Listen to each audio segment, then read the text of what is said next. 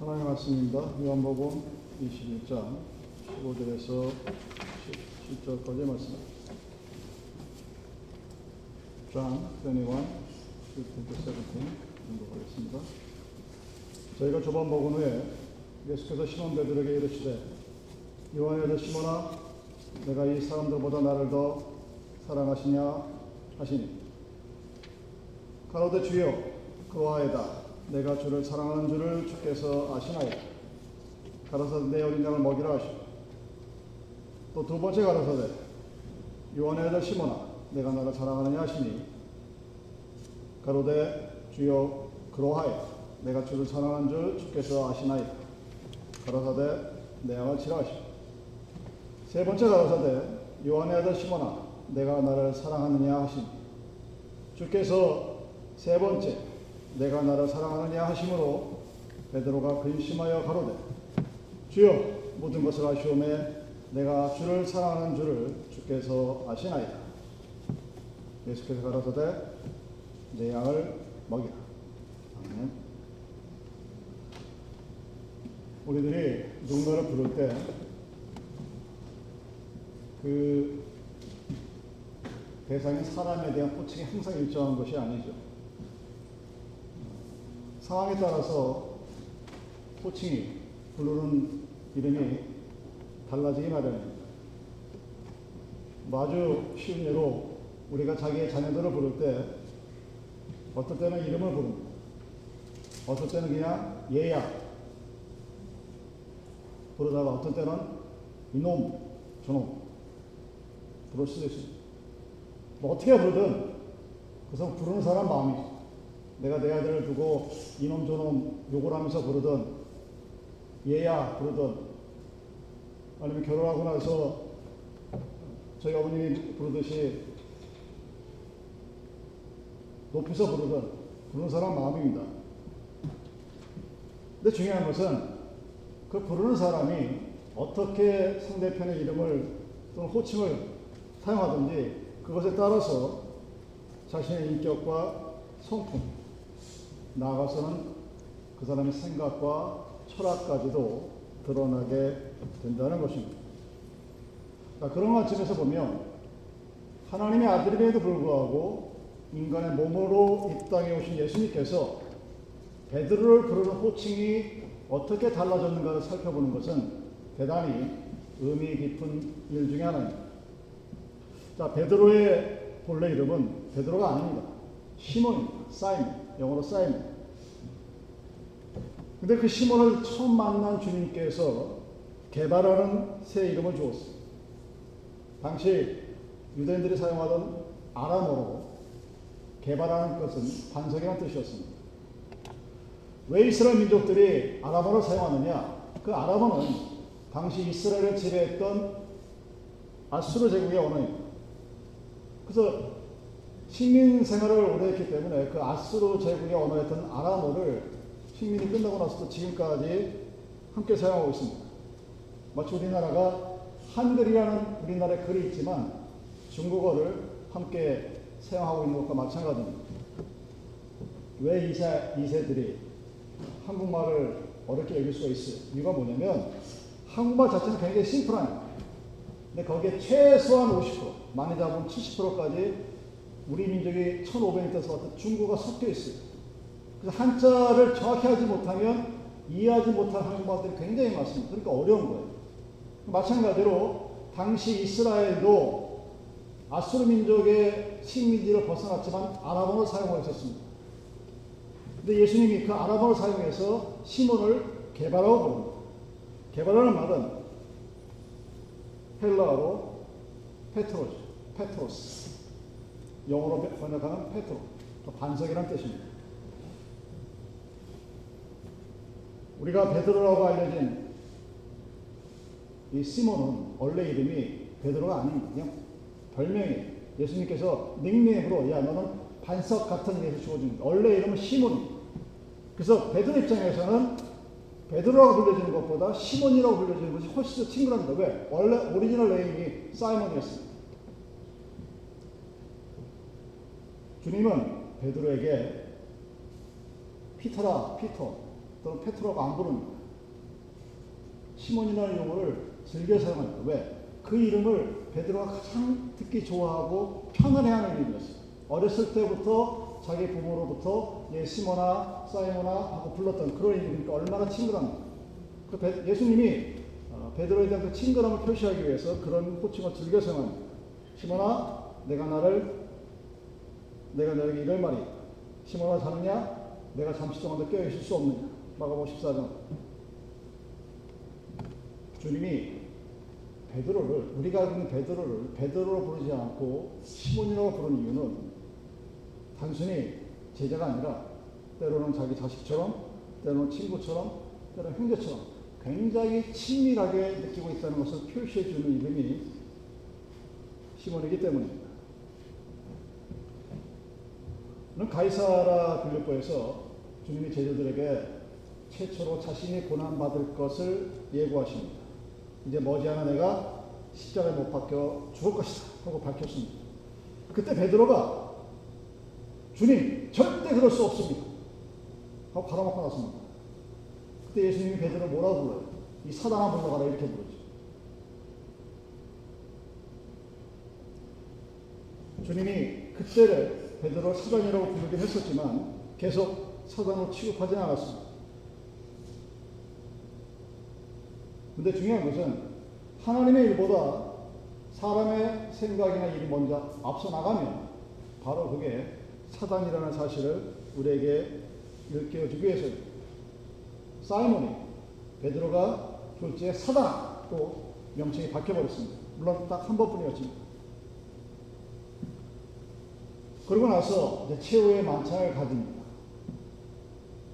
최후의 만찬이 끝나고 이제 몇 시간 후면 주님께서 로마 명사들에게 잡혀가서 고난을 시작하게 된 마지막 순간이었어요. 여러분 성경을 보면 정말 가장 막 사람들이 속상해하고 힘들어하고 긴장되어 있을 바로 그 시간에 제자들이 무슨 짓을 했습니까? 서로 다투죠. 누가 주님의 오른편에 앉을 것인가? 누가 상석에 앉을 것인가? 그래 가지고 다투기 시작합니다. 여러분 같아도 그 모습 바라보면 기가 막혔거든요. 예수님도 인간의 본성을 갖고 있었기 때문에 심통하게 그 제자들을 바라보면서 사이몬의 이름을 부릅니다. 뭐라고 부릅니까? 베드로야. 이렇게 부릅니다.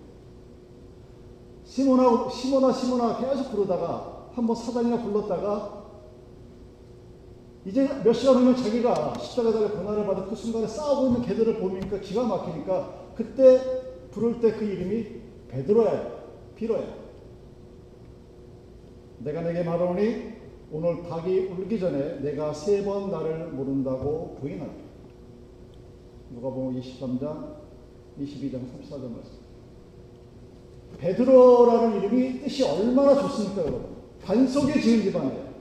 교회가 베드로 위에 지어졌다고 캐톨릭이 얘기합니다. 반석 위에 지어진 것이 하나님의 교회예요. 근데 그 베드로가 이름이 사용되어졌을 때가 언제냐? 예수님이 가장 실망했을 때. 저 3년 동안 나를 따라다녀서 배운 게 고작 내가 너를 뒤이은 후계자가 될 거야. 내가 얘보다 요한이보다 내가 앞, number one이다. Number one, number two, number three 싸우는 거야. 가장 한심한 순간에 가장 정말 인간적인 실망감을 느낀 그 순간에 예수님이 불렀던 명칭이 반석이라고 불러요. 베드로입니다. 거꾸로 역설적으로 아이러니하게 생각하면 야 너는 반석이어야 될 네 존재를 까먹고 자기가 더 위로 올라가고 싶어. 그를 깨워주기 위해서 사이먼아 부르지 않고 베드로야 피로야 뭐 이렇게 부른 것입니다. 그런데 오늘 본문은 아주 특이하게 베드로를 부른 호칭이 있음을 우리가 볼 수 있습니다. 15절이 이렇게 시작합니다. 저희가 조반 먹은 후에 예수께서 시몬 베드로에게 이르시되 여기까지 맞죠? 시몬 베드로. 요한의 아들 시몬아. 평소에 예수님이 베드로를 시몬이라고 불렀습니다. 근데 거기에 더하여 요한의 아들이라는 말이 덧붙여집니다. 여러분 이 의미는 대한민국 사람들 이상으로 유대인들도 족보를 중요시합니다. 그래서 제가 우리 아들을 누구에게 소개시켜 줄 때 얘는 누구누구의 아들 누구입니다 하고 소개시키는 것은 상대편을 극진하게 respect 해주는 거예요. 그러니까 그냥 시, 그냥 시모나가 아니라 요한 패밀리의 몇 번째 아들 시몬이라고 상대편에게 소개시켜 준 겁니다. 왜? 이 시몬이 그만큼 대단히 존경받을 만한 위대한 인물이라는 사실을 표시해 주는 거예요. 상대에 대해서 예를 갖추고 상대를 존중해 주는 그런 표현이 바로 누구누구의 아들 시모나라는 표현입니다. 지금 주님은 시모나라고 부르지도 않고 베드로라고 부르지도 않고 사단이라고 부르지 않습니다. 요한의 아들 시모나라고 부르면서 하나님이 예수님이 그 시몬을 얼마나 대단히 존경하고 사랑하는가를 표시하고 있습니다. 물론 이 호칭이 복음서에 여기만 기록된 것은 딱 한 번 기록이 되어 있습니다. 주님께서 제자들에게 묻죠. 도대체 너희들은 나를 누구로 생각하느냐 하고 물었을 때 베드로가 주님을 향해서 고백한 그 놀라운 신앙 고백. 마태복음 16장 16절 저는 그리스도시요 살아계신 하나님의 아들입니다. 가장 위대한 신앙 고백이라고 기록되어진 이 고백을 했을 때 주님이 베드로를 극찬하면서 베드로를 이렇게 부릅니다. 바요나 시몬아 하고 부릅니다. 요한의 아들 시몬아라고 같은 표현입니다. 베드로 칭찬할 때, 야, 네가 어떻게 나를 살아있는 하나님의 아들인 것을 고백할 수 있느냐? 너는 역시 요한 집안의 대단히 위대한 아들 시몬이 맞구나 하고 칭찬해주고 respect하고 사랑해주는 그런 표현이에요. 근데 딱 한 번으로 끝났어요.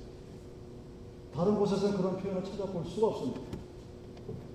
근데 오늘 보면 무려 세번 연속으로 요한의 아들 시몬아 이렇게 호칭을 사용합니다.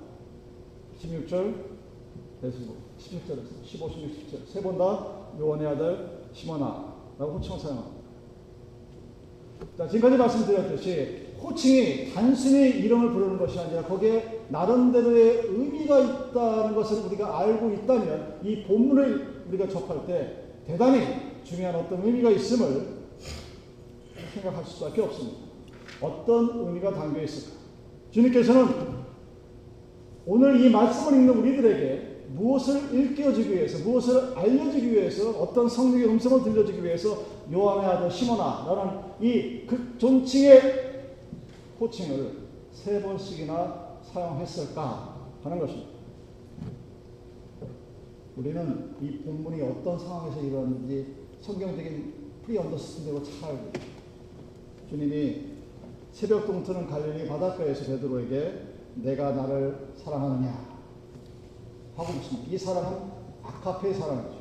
내가 나를 정말 나를 왜 죽을 정도로 사랑하냐고 묻는 그 질문에 베드로라 하여금 주님에 대한 고백을 세문하게 만듭니다. 우리가 알고 있듯이 주님 잡히던 밤에 세 번 부인했던 그 베드로를 용서해주기 위해서 세 번 사랑을 고백하게 하십니다. 주님이 베드로에게 속죄의 기회를 주고 그 죄를 용서받고 하느님 앞에 떳떳이 그리고 사람들 앞에 떳떳이 하나님의 말씀을 전해주기 하기 위해서 베드로가 잘못한 세 번의 실수를 세 번의 질문으로 용서해 줍니다.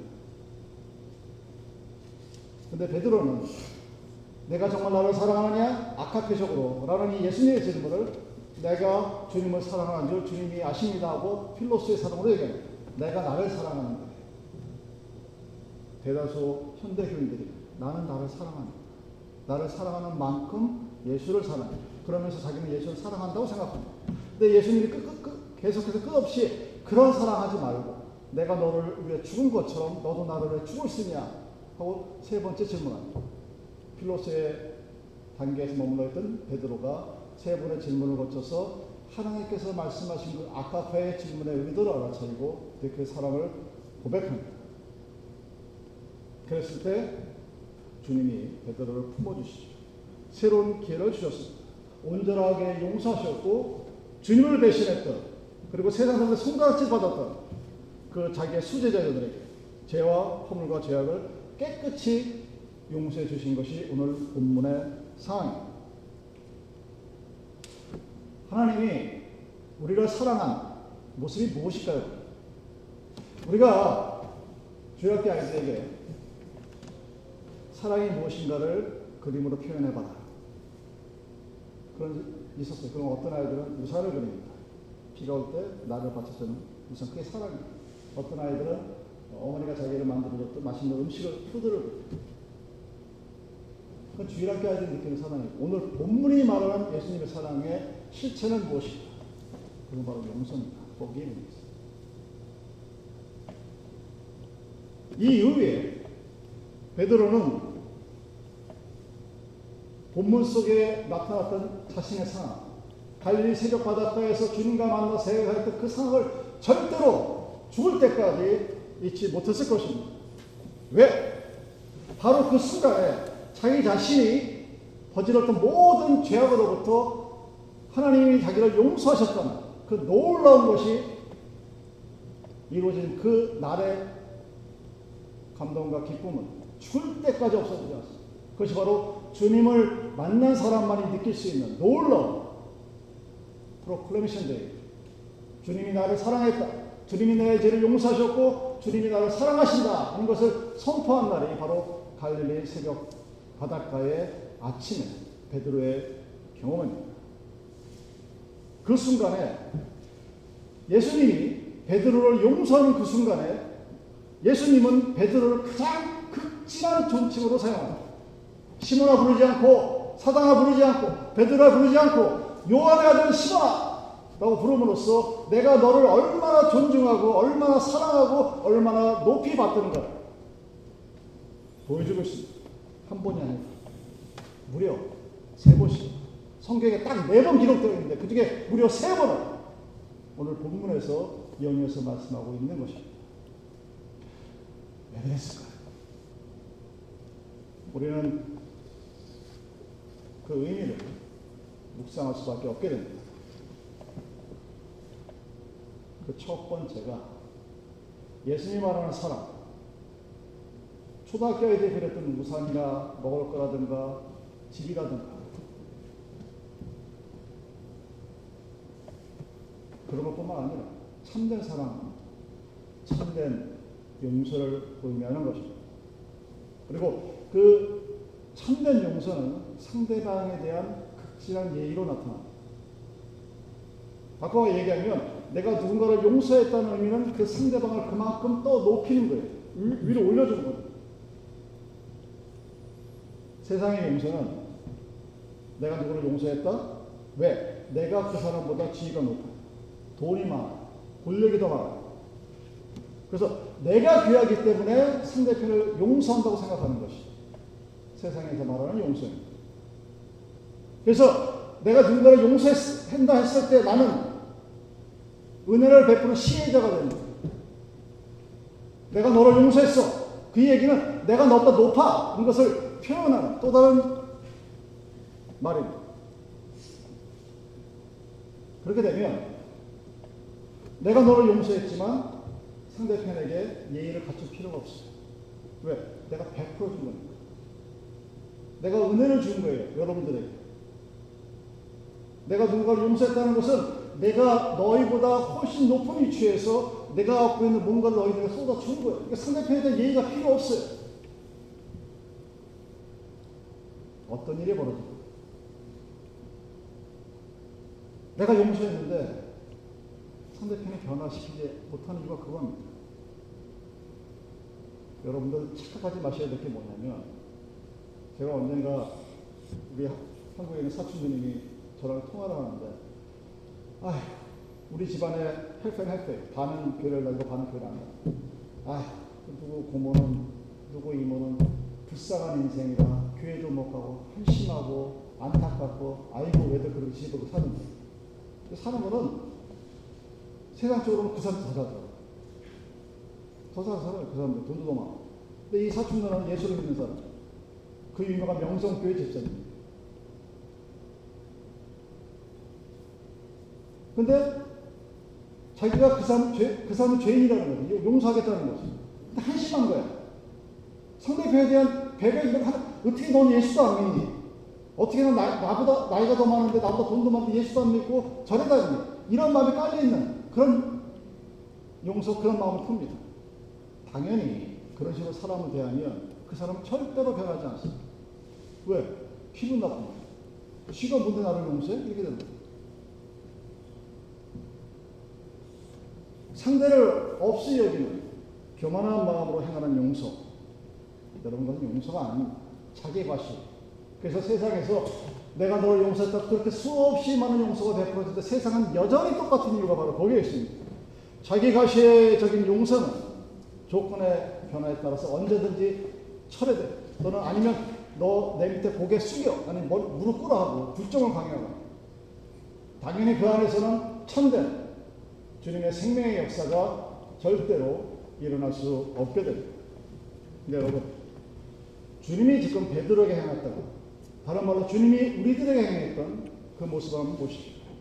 자, 진리의 배신자였던, 그 진리의 배신자였던 우리를 구원하시고, 우리의 죄를 용서해주기 위해서, 하나님께서 그 누구도 아닌 자기 자신을, 아들을 이 땅에 인간으로 보내주셨어요. 그 자체가 이미 우리를 대단히 예의를 갖춰서 우리에게 보여주는 겁니다. 우리의 죄값을 받, 우리의 죄값을 대신하기 위해서 그의 아들이 대신 십자가에 못 달려 죽었다는 것 자체가 우리를 향한 하나님의 예인. 누군가를 위해서 나를 내 살과 몸을 찢기고 죽겠다는 것. 그보다 더한 예의가 찾을 수 없겠죠. 하나님의 영이 성령이 우리와 함께 항상 내가 너와 함께 하겠다 하신 그 약속. 그거 자체가 이미 우리를 존중해 여기는 거예요. 야, 박 목사, 내가 박 목사가 성령과 함께 있는 게 아니라 성령이 내가 너와 함께 있겠다고 우리를 극진히 대화해 줍니다. 우리가 그걸 쳐다보면서 우습게 열어서 우습게 아는 건지 모르는 건지 그건 모르겠는데 어쨌든 그 성령이 어떤 의미인지를 알지 못하고 살아가니까 그러니까 여러분 교회 다니면서도 힘들고 살아 힘들고 어렵고 뭐 그러는 거예요. 하나님이 우리를 그만큼 존중해 주시고 하나님은 사랑이셨고 사랑은 용서입니다. God is love, love is forgiveness. forgiveness is courteous, 예의. 그리고 예의는 respect, 존중입니다. 그래서 하나님의 용서는 humble forgiveness. 위에서 아래 사람에게 시혜를 베푸는 것이 아니라 밑에서 그를 떠받들어주고 존중해주는 스스로 겸손해지는 용서입니다. 그리고 그 겸손의 용서 속에 하나님의 생명이 역사가 담겨지고 하나님의 능력이 그 안에서 일어나게 되는 것입니다. 우리가 이 본문을 올바르게 이해한다면 우리는 상대편을 위해서 용서하는 것이 아니라 나를 위해서, 나 자신을 위해서 참된 용서의 사람이 되어야만 하는 것입니다. 내가 누군가를, 그 누군가는 여러분 주위에 있는 귀찮지만 가족이든 커뮤니스트든 상관없어요. 나와 관계한 모든 사람들에게 예의와 존중으로 귀결되는 참된 용서의 사람이 된다는 것. 내가 누군가를 용서할 수 있고 그 용서가 험불 포기를 쓰라면 그 이야기는 내가 바로 그런 내가 하나님 앞에서 참된 사람으로서 바로 서 간다는 것을 의미합니다. 그래서 기독교에 임하면 용서는 선택사항이 아닙니다. 맨다토리. 기독교에 일하면 참된 용서를 할 수 있는 사람, 그 사람이 하나님의 사랑을 받은 사람만이 할 수 있는 것이 바로 humble forgiveness. 베드로를 요한의 아들 시모나라고 부르신 그 주님의 호칭 속에서 우리가 발견할 수 있는 두 번째 의미가 있습니다. 주님이 나를 용서한다. 이것을 믿는 사람. 그것은 먼저 자기 자신이 자신을 용서할 줄 알아야 된다. 용서받은 자신이 얼마나 존중받아야 할 인격인가를 스스로가 먼저 알아야 된다는 사실입니다. 여러분 기독교에서 교회 안에서 얼마나 많은 사람들이 하나님의 용서를 말합니다. 용서를 말하는데 자기 자신을 용서하지 못해요. 다른 사람을 용서한다고 하는데 자기 자신을 용납하지 못합니다. 그래서 죄를 회개했는데 죄의식에서 벗어나지 못합니다. 그래서 구원파가 탁 치고 들어오면 그냥 걸려 넘어가요. 여러분 지금 여러분 자유스러운 자유로 하나님을 믿어서 내가 자유로웠다는 그런 feeling 그런 뭔가 있습니까? 그거 없으면 회개를 했는데 내가 뭔가 잘못한 것 같아가지고 회개했는데 그래서 용서받은 것 같은데 같은 대로 끝나는 거예요. 용서받은 게 아니에요. 자기가 자기를 용서하지 못합니다. 내가 나를 용서할 수 없으면 나는 나 자신을 존경할 수 없게 됩니다. 내가 하나님 앞에 존중받지 못하면 나는 하나님 앞에 올바로 설 수가 없습니다. 왜? 용서받지 못한 주인이 무슨 하나님의 말씀을 들고 뭘 하겠습니까? 왜 자신을 용서하지 못할까요? 왜? 도대체 왜 그렇게 많은 회개를 하고 그렇게 많은 금식을 하고 그렇게 많은 통성 기도를 하는데 왜 자기 자신을 용서하지 못할까요? 이유는 딱 한 가지입니다. 하나님이 자신을 용서했다는 사실을 믿지 못하기 때문에. 믿지 못하니까 행동이 그렇게 나타나는 겁니다. 믿으면 그렇게 행동하지 못합니다. 베드로가 주님의 면전에서 주님을 세 번 부인했습니다. 하고 나자 맞아 뛰어쳐 나가서 땅을 치고 통곡을 했습니다. 내가 지금 무슨 짓을 했는지 잘못하자마자 바로 아들 깨달은 거예요. 내가 도대체 3년 동안 뭘 배웠는지 자기 자신에 대한 자책감으로 정죄로 괴로웠어. 아팠습니다. 슬펐어요. 어떻게 할 방법이 없었습니다. 잘못한 건 알았어. 그 다음에 그 행동이 뭡니까? 업으로 돌아가서 새벽바에다 나가서 헛 그물 쓰면 그물을 아무리 던져봐야 고기가 잡히잖아. 주님을 까맣게 잊어버립니다. 자신이 잘못한 것에 대한 대가로 그냥 주님을 잊어버려. 그 세상에 3년 전에 만났던 그 상태 그대로 돌아가서 한번 새벽에 일어나서 헛금을질합니다. 열심히 일어나지만 아무것도 되는 게 없어요. 그때 주님이 다시 찾아오십니다. 여러분 만약 내가 베드로라면 아마 그 주님의 얼굴을 제대로 쳐다보지도 못했을 거예요. 절망아, 내가 이런 인간이었던가? 내가 이 정도밖에 안 됐던가? 그래도 내가 한때는 수지자였었는데 반석이라 불려지는 사람이었습니다. 예수님 앞에서 그 어떤 절망감도 표현할 수 없는 아주 비참한 가운데 주님의 말씀을 듣고 있었을 겁니다. 근데 주님이 그런 자기를 요원의 아들 시몬아 라고 불러주시죠.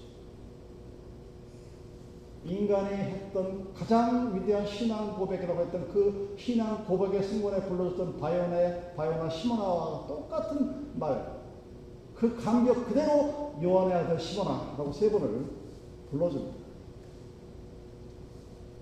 내가 너를 그렇게 리스펙트하니까 너도 나를 존중해라. 내가 너를 그만큼 사랑하니까 너도 나를 그만큼 사랑하는 얘기입니다. 내가 너에게 예의를 다해서 창조자인 내가 하나님의 아들인 내가 예의를 다해서 너에게 다가오고 있으니 너 스스로가 새로운 피조물이다. New creature, new create라는 사실을 믿으라고 요구하는 것입니다. 내가 너를 그만큼이나 사랑하는 만큼 내가 사랑하는 너 자신 요한의 아들 시몬 너 스스로 예의와 존중을 너에 대해서 네 스스로가 하나님 앞에 고백하라 촉구하는 겁니다. 여러분 이 이후에 우리는 사도행전을 통해서 이전의 베드로와는 전혀 다른 모습의 베드로를 만나게 됩니다. 그 전에는 물의 아들이었어요. 그러나 갈릴리 바닷가 이후로 그는 사랑과 용서의 사도로 불립니다. Love and Forgiveness Apostle. 이게 베드로의 또 다른 별칭이었어요. 하나님과 사람에게 똑같이 예의와 존중을 다하는 베드로. 여러분이 하나님을 믿는 만큼 사람들에게 함부로 절대로 함부로 하지 못합니다. 여러분이 한국적인 이 동양 마인드, 이 무당의 그 신의식이 깊게 뿌리박고 있는 대한민국의 정신세계 속에서 병신은 저주받습니다. 하나님을 믿는다면 절대로 그런 소리 하지 못합니다. 수없이 많은 목사들이 그런 소리를 겁도 없이 짓고 나중에 뒤 어떤 일이 벌어질지도 모르고 베드로는 지금 하나님이 자기 자신을 얼마나 사랑하는지를 알았습니다. 그, 그렇기 때문에 이후에 베드로는 하나님에게 대하는 것처럼 사람들을 대합니다. 하나님을 사랑하는 것처럼 사람을 대하고 하나님에게 존중하는 것처럼 사람을 존중합니다. 하나님께 용서를 받은 것처럼 사람에게 용서를 전합니다. 즉 거듭나 자기 자신, 본 어게나 자기 자신에 대한 예의와 존중을 다한 베드로의 모습이 바로 사도행전에 나타나는 용서와 사랑의 사도의 베드로의 진실한 모습입니다. 그래서 우리는 이 본문을 통해서 정말로 귀한 교훈을 얻게 됩니다. 자신을 먼저 용서해야 다른 사람을 용서할 수 있습니다. 내가 하나님 앞에서 새롭게 태어난 피조물, born again아, 중생아, new created라면 자기 자신에게 예와 존중을 갖춥니다. 자기 자신의 그 예의와 존중을 갖춘 사람이 하나님과 사람들에게 같은 예의와 존중을 다해 대할 수가 있게 되는 것입니다. 자신에게 자신을 용서하고 자신에게 예의를 다할 줄 아는 사람만이 주님의 사랑과 용서를 진정으로 믿는 자이기 때문에.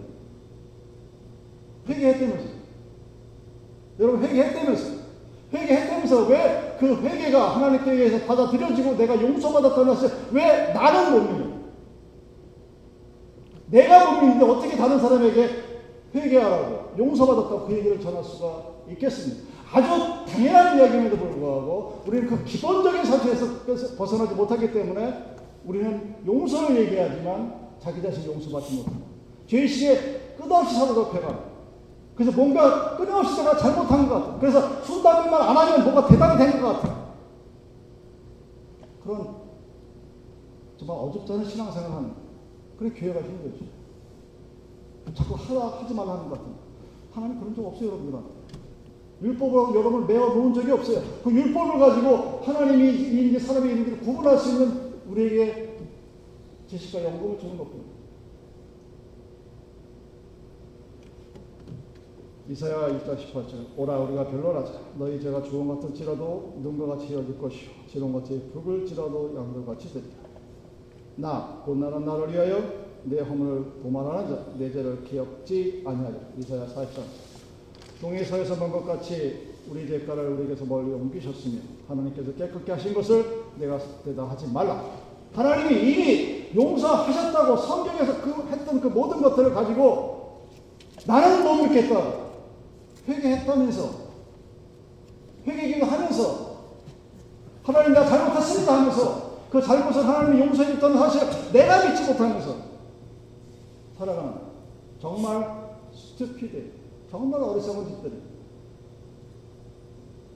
여러분 죄에 민감하라는 말은 죄와 싸우라는 겁니다. 죄와 싸워서 죄를 이겨서 그 죄를 짓지 말라는 소리. 이미 회개한 것을 다시 기억하고 그로 인해서 그 죄의식의 노예가 돼서 끝없이 끌려다니는 그런 사람이 되지 말라는 소리입니다. 그것은 하나님이 나를 용서했다는 사실을 나는 믿지 못하겠습니다 하는 증거입니다. 하나님 당신 나를 용서하셨다고 그러는데 나는 내 머릿속에 아직도 하고 못 받아들이는데 다른 말로 하나님의 능력을 못 믿겠다는 겁니다. 당신이 뭔데 나를 용서해? 그러면 그런 상황이 가능하겠죠. 여러분 어떤 경우에 성경에 기록된 가롯 유다가 되서는 안 됩니다. 가롯 유다 잘못했죠. 크게 두 가지 잘못을 보겠습니다. 그 첫 번째, 무차라는 것처럼 주님을 파는 거예요. 근데 사실 잘못한 것 중에 그렇게 크게 크게 잘못한 건 아닙니다. 잘못했죠 분명히. 왜냐하면 우리도 가로리다처럼 주님을 팔아야 뭐야? 내 이익에 따라서 내가 하는 주님에 대한 내 사랑은 필로스의 사랑이에요. 내가 사랑하며 내가 괜찮으면 주님도 괜찮아. 여러분 뭐 부인하는 사람도 있겠지만 어쨌든 너무나 많으니까 뭐 가론유다가 잠깐 판다 잘못해서 팔 수도 있었어요. 잘못했지만 가론유다의 진짜 잘못은 자기 자신을 용서하지 못한 겁니다. 그 이후의 행동을 보십시오. 가론유다가 수어사이드. 자기의 자살로 자기의 생을 마감합니다. 왜 그랬을까? 자기가 용서가 안 되는 거예요. 어떻게 예수의 제자인 내가 회개를 맡을 정도의 신임 받았던 내가 예수를 은삼순에게 팔았을까? 용서가 안 돼. 그래서 한 베드로 행동이 뭡니까? 자기가 잘못한 걸 깨달았어. 깨달으니까 제사장에게 받았던 은 30냥을 돌려줍니다. 그렇게 돈을 좋아하는 유다가 받은 돈을 돌려줘. 30냥 그러면 어마어마한 거금입니다. 선한 양심이 회복이 된 거예요. 자기의 잘못을 깨달았어. 자기가 뭘 잘못하는지 알았어. 그래서 받은 돈을 되돌려주고 괴로워했어. 그런데 자신을 용서할 수가 없었어. 스스로를 정죄한 셀프 파리시먼트를 결론이 수었어요. 만약에 베드로나 유다나 여러분 누가 더 나쁜 것 같아요? 만약에 유다가 그리스도가 나를 용서하시는 것을 믿었다면 그래서 자기 자신을 정죄하지 않았다면 그래서 그에게 또 다른 기회가 주어졌다면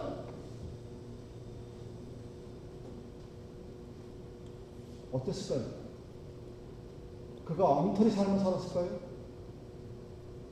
저는 그러지 않을 거라, 않았을 거라 확신합니다. 아니, 또 다른 구원의 기회가 주어졌을 때, 그가 그 구원의 기회를 통해서 하나님의 어떤 모습이 되었을 거라고는 어느 누구도 감히 단정할 수 없을 것이라 저는 분명히 믿습니다.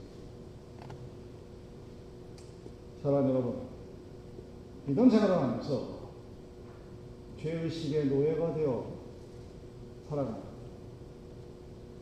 그러면 여러분, 정말 힘들어요. 아니, 척해야 되게 힘들어요. 자포자기 하지 마십시오. 내가 이미 하나님 앞에 회개한 죄로 인해서 그 죄를 가지고 끊임없이 자기 자신을 정죄하는 그런 정말 어리석은 그런 짓을 되풀이하지 마시기 바랍니다. 하나님의 용서를 믿으면 자기 자신을 용서하시기 바랍니다. 하나님께서 독생자를 내어서 나를 위해 십자가 달려 죽을 정도로 존중해 준 나를 그 하나님 똑같이 respect 하셔야 됩니다. 그래서 우리는 그리스도의 새로운 피조물이 되었다는 사실을 분명히 아시기 바랍니다. 새로운 피조물답게 그리스도 안에서 살아갈 수 있음을 확신하십시오. 그러면 하나님과 사람을 향해 예의를 다 하나님만 사랑하는 것이 아니라 하나님을 사랑하는 만큼 내 주위에 있는 이웃과 가족을 사랑합니다. 하나님에게 예의를 표하는 만큼 그들에게 예의를 표 하나님을 존경하는 만큼 그들에게 존경을 표하고 하나님을 하나님께 감사하는 만큼 주위 사람들에게 감사하는 삶 살아갈 수가 있게 됩니다. 때 우리는 진리의 사람, 세상과는 다른 기독교의 모습으로 살아갈 수가 있게 됩니다.